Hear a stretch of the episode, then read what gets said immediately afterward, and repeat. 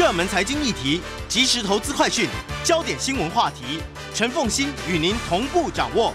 欢迎收听《财经起床号》。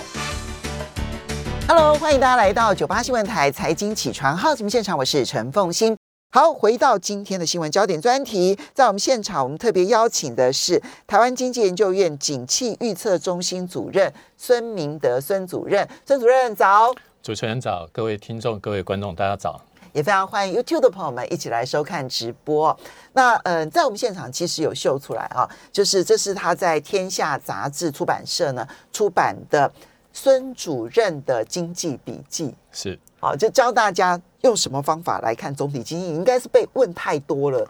呃，对。另外一个是我到呃，像到日本去观光旅游的时候啊，我看到日本的书店这种书一大堆，因为日本的民众他们有些到呃大商社去工作，他本身的学科背景他不是商学出身的，他。对于会计，他对于经济的资讯，他没有办法像其他那种本本科系的那么能够掌握。所以我看到日本就有很多这样的书，他教你说，每天我们从从每天的日报、每天的新闻，然后每个月呢有月刊、有双周刊，然后有些更细的，你就要去看专书，他就分门别类的告诉这些社会新鲜人要怎么样开始补充你的维他命，从每天的进食、每天的维他命开始进补，然后让你。具备一些财经专业的知识。后来我发现，其实也不是我们这种专业工作者才需要知道什么经济成长率。你这样讲，我这样想说，对耶，对啊没错也你看到一般的民众，不管你是做旅行社，还是你去做那个呃汽车销售的人员，甚至当然你说一般的金融业或者投资人，他们本来就要。但其实一般的民众，你的生活不管是物价、汇率、利率，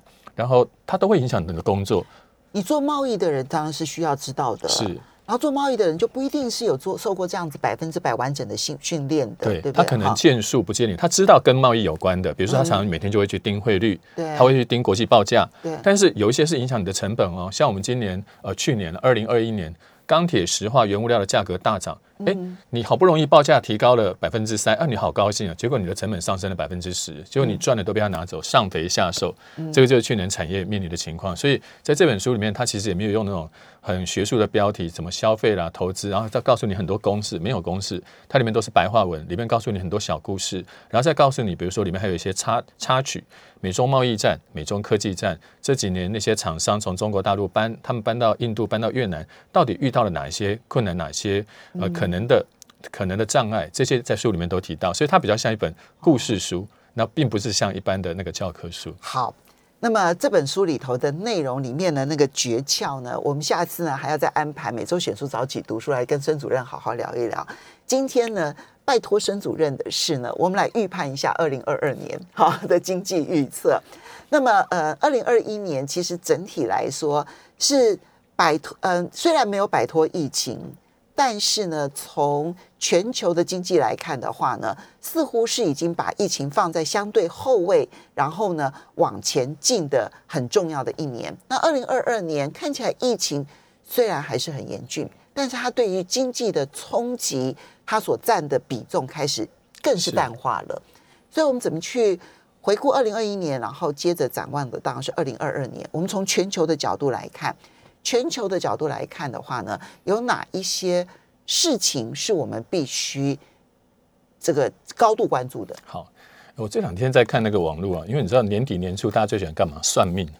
所以年底年初大家就要看明年是什么虎年啊。然后第二个，你的摩羯座或者什么什么射手座，明年运气好不好？其实你用这样子的观点来切割全世界的经济，它也有这样的情况啊。比如说，哦，明年听说我这个属马的摩羯座好像不错的感觉，我自己就见猎欣喜。那如果你是看国国际经济走势呢？过去这一年，呃，比如说二零二一年是美国跟中国的经济表现最好，中国大陆经济成长率百分之八，然后美国的成长率五点五，那台湾也有百分之六，所以去年是全世界是靠美国跟中国拉上来，美国占全世界经济的比重大概四分之一，百分之二十五，中国大陆占十五，这两个加起来就四成，所以当然全世界看起来还不错，有个支撑，但今年看起来。美国的政策，美国不可能永远都那么高了，因为它基期已经变高了。再加上最近这几天，你看到那个 Omicron 病毒在美国快速的蔓延，很多的州，像这两天我看那个 NBA 的球赛啊，那个球队球队还是那个球队，但球员都不对了。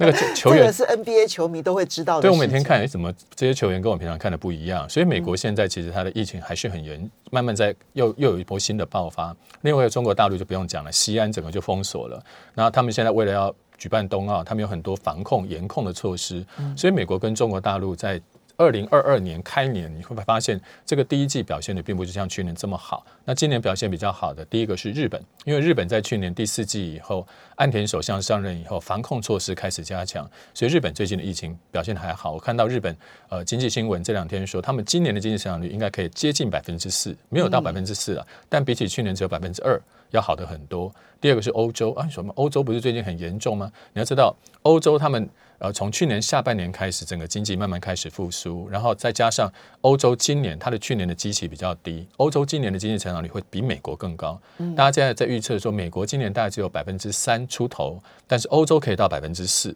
所以你去年看到的货币为什么欧元、日元那么弱势？是因为它的经济表现不如美国，不如中国。那美中今年经济表表现没有这么好，今年就换欧洲、日本，还有一个东南亚。东南亚去年在第三季的时候，整个东南亚大爆发。刚开始的时候，大家注意的是印尼、泰国。接下来到今天为止，越南的疫情一直都没有结束。所以越南在去年它的经济增长率以前也是百分之七的，去年到最后听就是预估只剩下一点五，从七掉掉掉掉到一点五，因为它整个工业受到影响。最近这二十年来最差的一最差的一次。所以在今年他们的疫情如果也有有效防控的话，那。欧洲、日本之外，东南亚也是今年经济表现比较好的地方。所以你看那个星座算命都会告诉你哪几个好，哪几个不好。去年表现比较好的，今年就会稍微沉寂一点；那今去年表现不好的，今年的基期比较低，爆发力就强一点。从这一点也可以看得出来，他们的货币啦，他们的金融市场也会表现的比去年更好一些。所以东南亚应该今年表现还不错。日本、欧洲跟东南亚相对来说，前提是疫情要控制。所以如果你的 Omicron 控制的好，你就可以出门送欧米亚给。如果控制不好，你就在家念阿弥陀佛。所以这个欧米后面可以加很多东西的。好，这主任真的很棒。我这这一句话呢，大家记在心里头的话呢，好像在全世界各地都可以讲得很通。好，所以疫情当然还是一个前提，对不对？对。但今年其实要关注的，除了疫情之外，很多人都会提到通膨。到底今年的通膨要怎么来看待？有一派的说法是认为说啊，去年通膨已经很严重了。以美国来说，你看到最后的这五六个月，它就是百分之五以上，甚至于最后达到百分之六点二、六点八这样子的一个通膨数字。那因为基期已经拉高了，今年的通膨通膨率应该就不会那么样子的严重了。有这样的说法，你的看法呢？呃，数字上可能没有去年这么高，但是结构上是已经产生了改变了。为什么呢？去呃，我们我们看把这个疫情过去二零二零跟二零二一把它拆开来，二零二零是需求不足，为什么那一年很多国家都封锁？对，刚开始第一季中国大陆封锁，接下来第二季美国、欧洲、日本全部都在封锁，这第一年是需求不振，第二年是供给不顺。你看到二零二一年啊，什么海运也出问题了，美国西岸也塞港了，动不动就有疫情，什么卡车司机动不动就整个卡车空卡呃，还有半导体也不够，所以供给不顺。那二零二二年呢？看起来是第一个供给依然不顺，尤其在上半年，这个供给不可能完全恢复，因为有些问题你无法解决，比如说疫情的问题。所以我们刚才会提 NBA 的球赛，满坑满谷满满谷的观众叫需求，观众是进场了。但球员没出来，球员都在家被确诊，或者连教练都确诊。至少有几位主力球员都没有办法出。对，所以他们最近才把一些很很老的球员都签回来，我们四十岁的、三十九岁都签回来，都签那个十天十天短约，都是等于 part time 的跑回来打工。所以你从 NBA 球赛你就可以看得出来，我们现在的经济情况也是这样子，观众是回来了，买气回来了，因为民众现在也知道，我不一定要上街买，我也可以网络购物啊。网络是购物了，但是你的下单那些零组件、那些那些设备。它没有办法及时的供应，还有工人还是要到工厂啊。对啊，所以你工厂只要一旦被停工，或者是运输本身不顺，你看这两天那个航运公司发了四十个月年终，我们他全台湾的民众都觉得好羡慕。他他为什么能发四十个月？因为去年整个的疫情期间，整个的运费大暴涨，运费从比如说原来两三千块美金涨到两三万美金，涨了快十倍。当然他们可以赚了很多，但是这样的情况在今年上半年。观众还是回来了，但是球员呢，可能还在隔离几天。所以你从这个角度来看的话，今年上半年的通膨依然存在，而且是供需两端同时发生。但到今年下半年呢，当我们看到这个疫情现在看起来传染率虽然越来越高，但死亡率、重症率越来越降低。所以呢，慢慢的大家也会发现，哦，那我们也不需要把工厂封锁的这么严格。像美国之前还说没有打疫苗不能去上班，现在我听我的同同同学说，美国很多人都反弹，因为打疫苗是我的选择，我要不要打？为什么不打疫苗就不能上班呢，所以接下来的工作恢复正常，供需两端，我觉得在下半年会恢复比较平稳。不过上半年的物价应该还是比较高的。好，所以呢，上半年的通膨仍旧是严重的。那在这种情况之下，各国的货币政策会不会使得全世界在需求面的部分受到冲击？应该不要说全世界的货币政策，其实有一些货币政策已经转向了，像新兴市场国家，嗯，像我们看到的呃巴西、俄罗斯、墨西哥、韩国，他们早就已经升息了。前一阵子大家也看到，英国也升息了。先进国家里面，英国已经先升息，货币政策已经转向。现在唯一洞见观瞻，大家最关心的就是美国联准会。联准会本来在八月的时候还说，这空棚只是短期问题，不要太过紧张。到了十一月的时候呢，就改口了。他说：“嗯，现在供给面确实有问题，确实供不应求，所以这个时候呢，我们会考虑开始开始考虑调整货币政策。所以，他本来的每个月一千两百亿的购债计划，原本是预预计在今年二零二二年年中要把它收掉。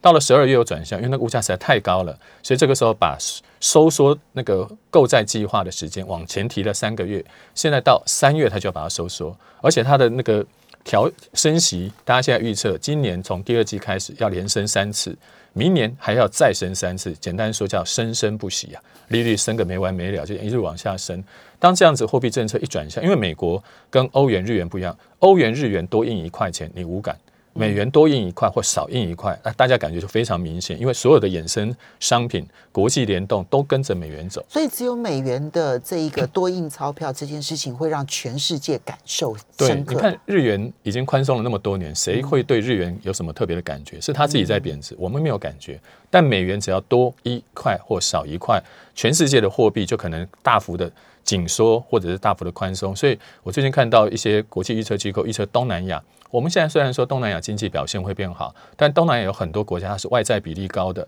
比如说像印尼、像马来西亚，他们如果借的外债比较多，然后过去都是靠外资在撑，只要虽然你经济变好了，但只要美国一收缩，那个钱往回一收，你看到一九九八年亚洲金融风暴，就是这种外债多或者是外资比例高的股汇市，他们就会受到比较大的影响，像韩国。只要一有金融危机，韩国每次都说它要破产。一九九八年、二零零八年，那现在韩国也会遇到同样的问题。所以，美国的货币政策的收缩，不止影响了美国今年的经济，也会影响到我们旁边这几个邻居，尤其是外债比例高。台湾没有这个问题，因为台湾没有什么外债。台湾几乎没有外债，所以这样说起来的话呢，可能嗯，就算说我们觉得说去年表现不好，而今年只要它疫情控制好，有机会往上升的，刚刚我们提点名了，比如说像越南啊、菲律宾啊、哈、印尼。但是如果说美元升值的速度太快，然后升息的速度也太快，然后资金快速的从外这个新兴国家流出来的话，尤其下半年，那这一些国家如果外债比例高的，好，那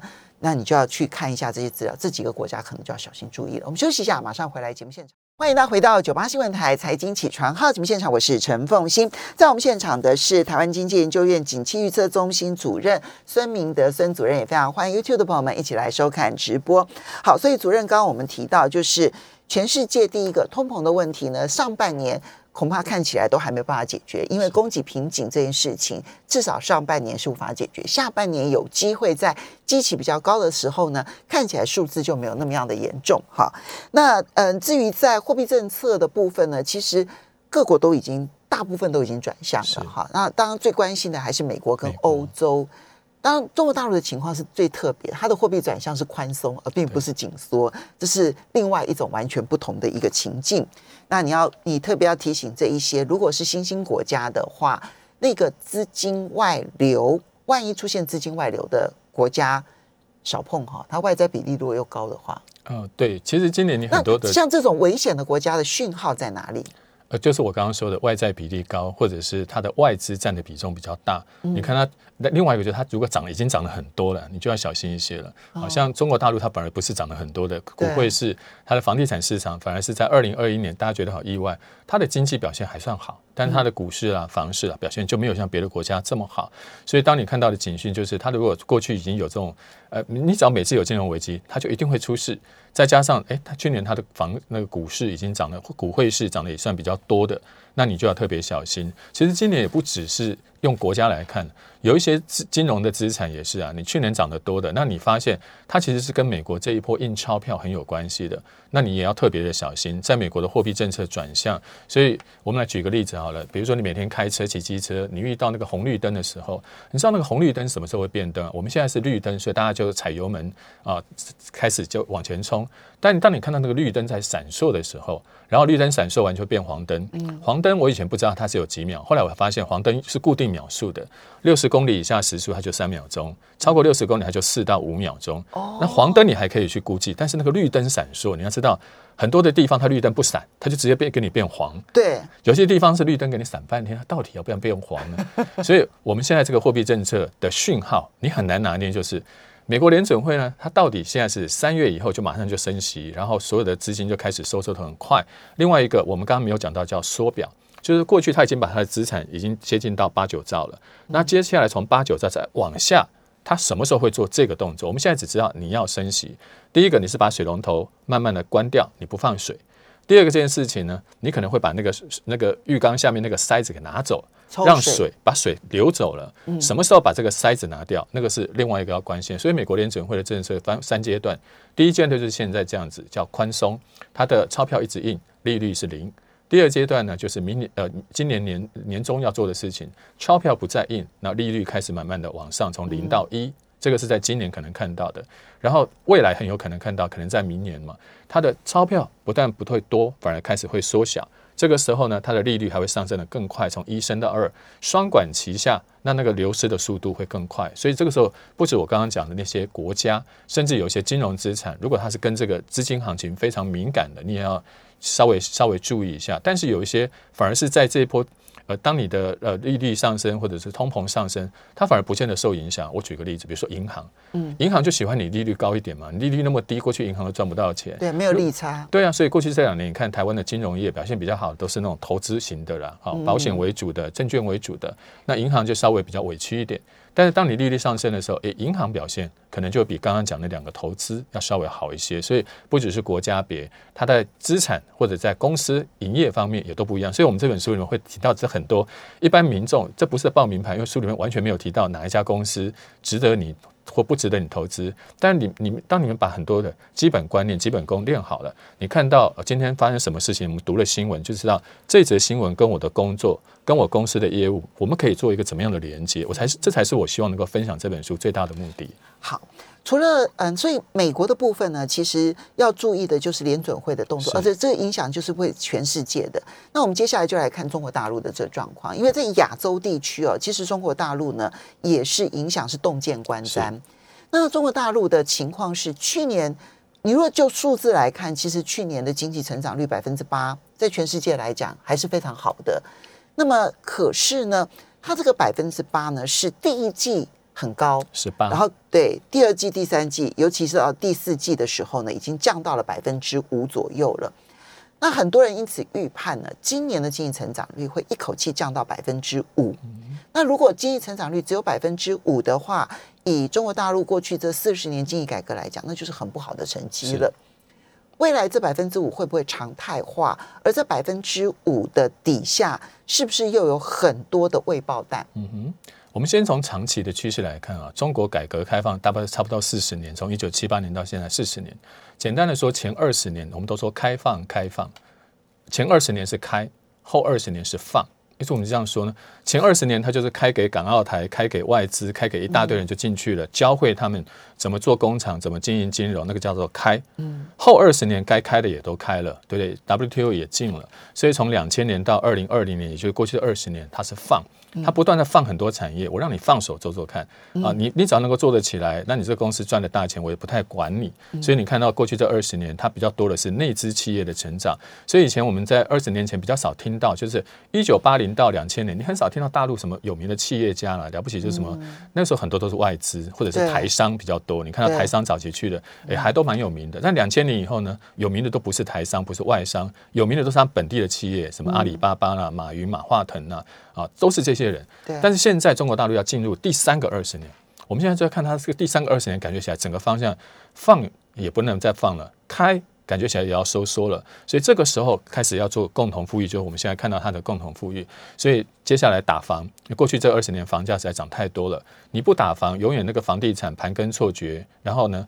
就只有它发展快，其他行业的资金都被它吸光了，这样不不不健全。另外一个是我看他们的共同富裕也提到金融业，他们的金融业过去呢也是百花齐放，你看到很多地方金融机构跟地方的那些房地产都绑在一起了，所以呢这次是你看到它打房，因为中国大陆的房地产占它经济四分之一，甚至到了三成，只要它一打房，房价一跌，然后房地产相关投资一减少，它只要固定投资一减少。它的经济成长率就没有那么高。刚这个两成五到三成是把关联企业全部都加总起来，关联企业全部加总起来。所以呃，我我记得在这本书里面我也特别提到了，美国如果你只看一个数据就看消费或看失业，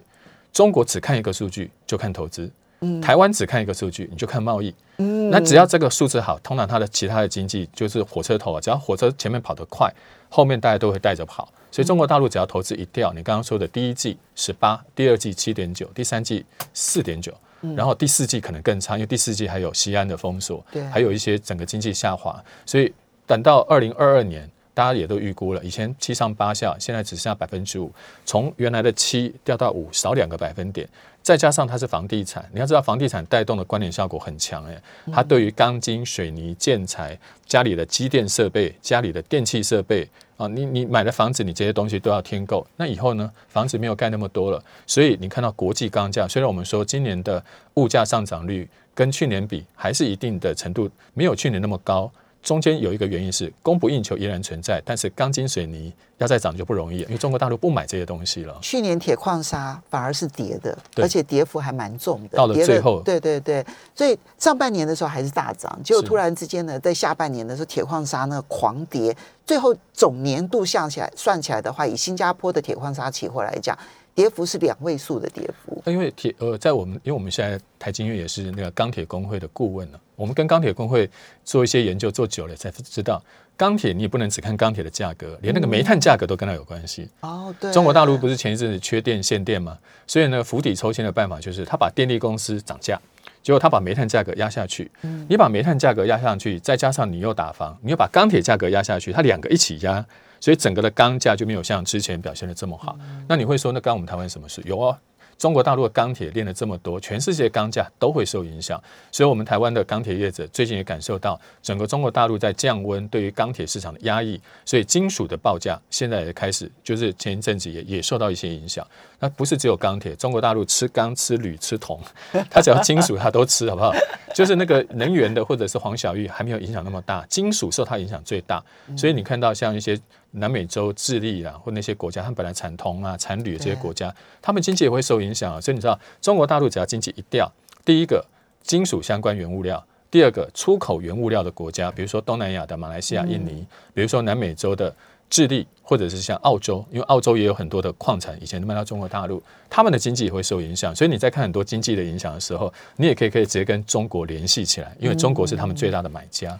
过当然这里面呢，其实基基本金属的部分，你就要去看产业。比如说，它如果是跟房地产高度相关的话，那对不起，今年看起来大陆的房地产应该还是持续的被压抑的。他们要打三年，对，他说要用三年的时间把房地产调控到。呃，应该有的价位，不过我觉得这个必须要付出代价。看起来他们也愿意付出这个代价。你想，没有一个国家喜欢打房地产，因为房地产只要一影响，各行各业都受影响。所以你看，台湾我们在。应对这个房地产政策的时候，政府也是非常小心，就怕说，哎，首购族啦，年轻人反而因为这样子买不到房，他们也不愿意这样子。那中国大陆过去这二十年，房地产涨得很凶，大片大片的盖。听说中国大陆十三亿人，那个房子大概四五十亿间，子子孙孙阴宅阳宅全都全都盖完了。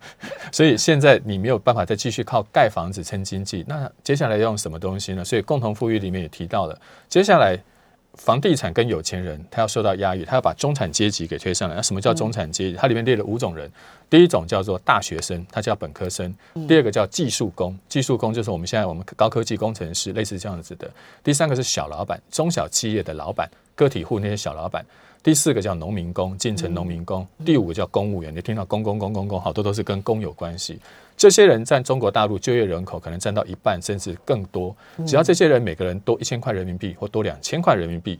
爆发出来的消费力就很强。但是那个有钱人，你知道，有钱人多一亿，他还是蠢。他本来就已经很会花了，多一亿他也拿拿去存，或拿去做金融投机。所以中国大陆现在在做个贫富差距的缩小，我们可以去持持续去关注它这个政策以后还有哪些细节，因为现在你只听到一个大方向，嗯，以后它各部会、它各省市都会去定它的共同富裕，再配合它它的“十四五”规划，我觉得它会有很多贫富差距调整，因为大家都知道疫情之后。贫富差距是在扩大的。你看岸田首相也有什么新资本主义？你看到我们台湾或者其他国家也都有这样子，怕那个有钱人太有钱，然后穷的人一直被拉下去，所以都会做这种贫富调节的差距。每一个国家的政策方向，也许呃微调的方法不太一样，但是其实那个方向是一样的。我们要稍微休息一下，在全亚洲来看的话，二零二二年第一件大事当然是 RCEP，马上回来。欢迎大家回到九八新闻台财经起床号节目现场，我是陈凤欣，在我们现场的是台湾经济研究院景气预测中心主任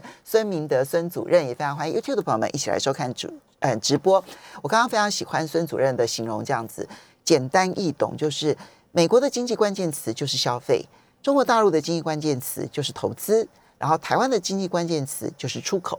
那我们当然要注意的是，中国大陆现在希望把它的关键词从投资转为消费，这就是它为什么要强力的拉抬中产阶级的一个重要原因了。哈，好，那不过呢，我们刚刚提到了，最后我们提到 RCEP 跨太平洋区域伙伴协定，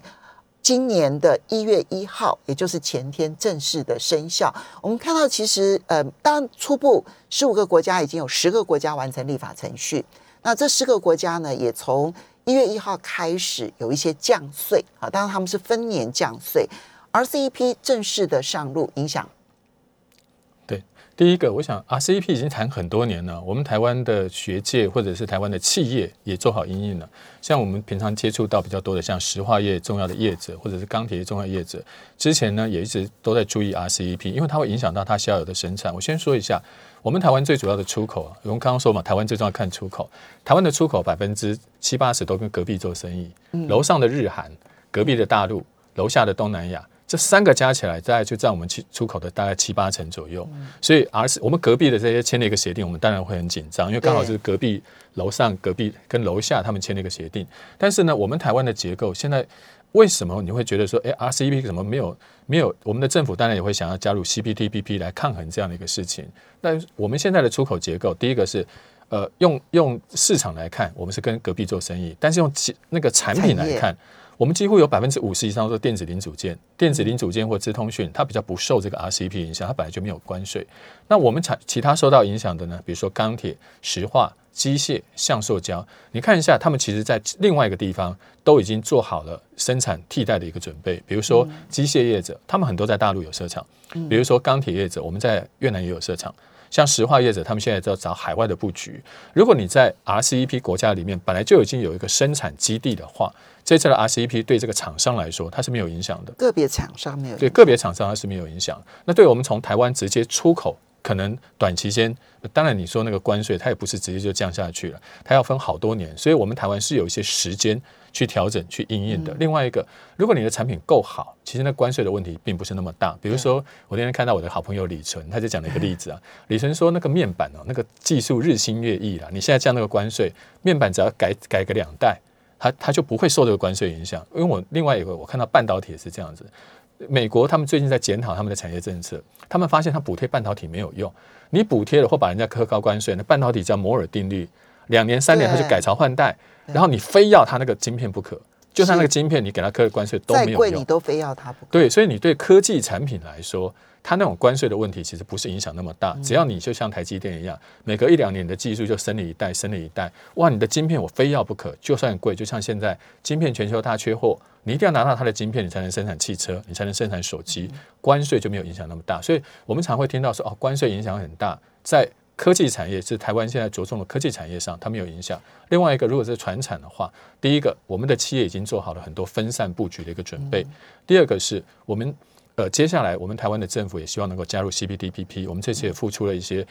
比如说我们也希望跟美国、跟日本，然后表达我们的诚意，希望能够加入。如果未来能够加入的话，我觉得都可以去抵消 RCP 的不足。所以我这两天其实也看到大陆的媒体、日本的媒体都在高度关注 RCP 的上路。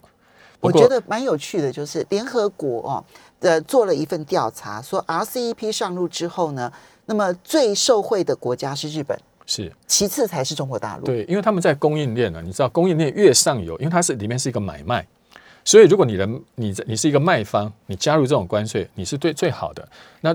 日本它是在供应链的最上面，它卖机器，它卖原物料，像半导体，它就卖了很多半导体的材料跟设备给台湾。那台湾做半导体，再卖到大陆去，是半导体的供应链。其他的很多东西都是这样，日本还是属于高阶供应链最上端，所以呢，它是主要卖家。那下面那其他十四个很多都是跟他买东西的，我当然高兴。中国大陆现在已经变到供应链的中间，它已经不像以前只是买，它现在也会卖，它也会有也会有好处。那供应链比较下端的，比如像越南、东南亚，他们就是买东西比较多的，不过他们买的东西也会便宜，对于他们在做纺织品、在做什么出口也会有帮助。所以日本为什么最受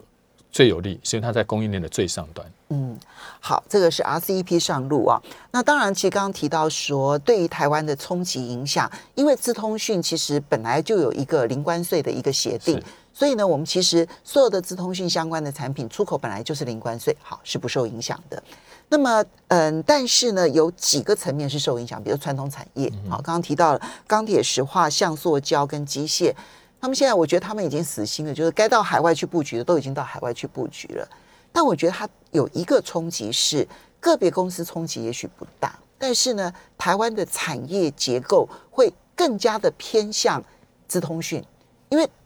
你除了资通讯，其他的都有关税压力。呃，另外一个就是台湾早期在发展这些石化钢铁的时候啊，是在一九六零年代、七零年代。当时因为我们隔壁这些邻居都没起来，所以我们那个时候发展这些钢铁石化，就是不想跟日本买啊，所以我们希望能够自己做。那接下来到了现在这个时间，那个产业不会永远都在这个地方。你像石化钢铁，日本这几年的石化钢铁也是很多都跑跑到海外去投资了。所以当你的经营环境、你的工资高了，或者你的环境那个环保压力越来越大了，你的产业本来就会往外移动。所以这几年你看到钢铁、石化这些传统产业，他们在国内本来就有一些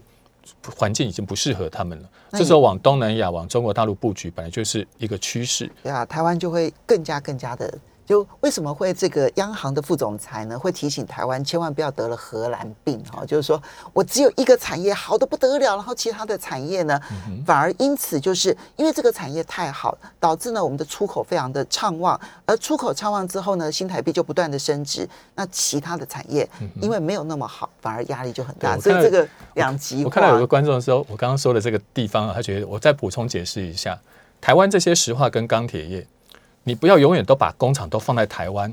你应该这个时候到海外去投资，多找几个地方去投资。比如说你在东南亚的投资，你看我们今年的钢铁，钢铁在台湾生产量不会成长的太快，在越南成长的非常的大。因为整个东南亚需要大量的钢铁，你在东南亚投资，所以这个时候钢铁成长得多好。那我们在台湾呢，我们保留什么？我们保留营运中心，我们保留股票在这个地方。然后你到各地，像台积电现在不是有到日本、熊本、到美国去投资，他到处去投资，投资完了以后，最后的股利成果是由台湾这个总公司股票来分配。所以你看到日本公司本来就已经是这样，他们的生产基地全是全球化。那我们台湾刚好也借这次 RCP 带给我们的一些影响或压力，我们也开始顺势布局全球化。所以我倒不觉得说 RCP 你一定要把台湾讲成好或不好。对于台湾的企业来说，如果这个时候布局全球化，RCP 是危机，但是也是转机。对啊，所有的产所有的危机呢，都可以变成转机，就看你怎么应对，对不对？好，好，那台台湾的产业结构未来会有很大的变化，这个是我们要有心理准备的。然后第二个部分就是 RCEP 里头，其实服务业他们也有开放的，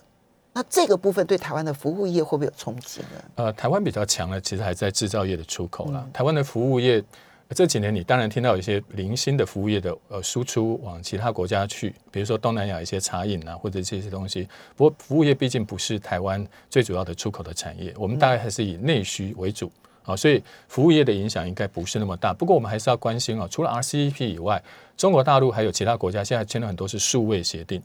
数位方面的数位贸易的协定。我看到了纽西兰跟新加坡，对他们发，你会发现那个呃 CPTPP 最早的时候也是纽西兰这些小国家对。几个先签，对。后来美国跑进去就变大了。那现在这种数位协定，现在越来越多国家关心这个数位协定，那它也是一个服务。我们讲到的服务，感觉起来都是零售、观光、餐饮这种以前传统的服务，但是新型的服务都跟科技业有关系，所以我们也必须要去注意一下，未来会不会有这种科技服务贸易的协定？因为这种服务贸易协定，美国可能会是一个比较主导的力量。所以，如果我们这个时候跟美国的关系也很好，那虽然在 RCEP、CPTPP 还有一段时间要走，但是我们如果这些数位科技，呃，或者是金呃服呃网络科技的东西，我们能够加进去，对台湾其实也是一件好事。这个协定呢，我印象只是呃有三个国家发起嘛，好，就是纽西兰、新加坡还有智利啊，就是而这三个国家呢，也刚刚好就是 CPTPP。的最主要的发起国，对对不对？那时候是四个国家加一个汶莱，这次汶莱没有加入，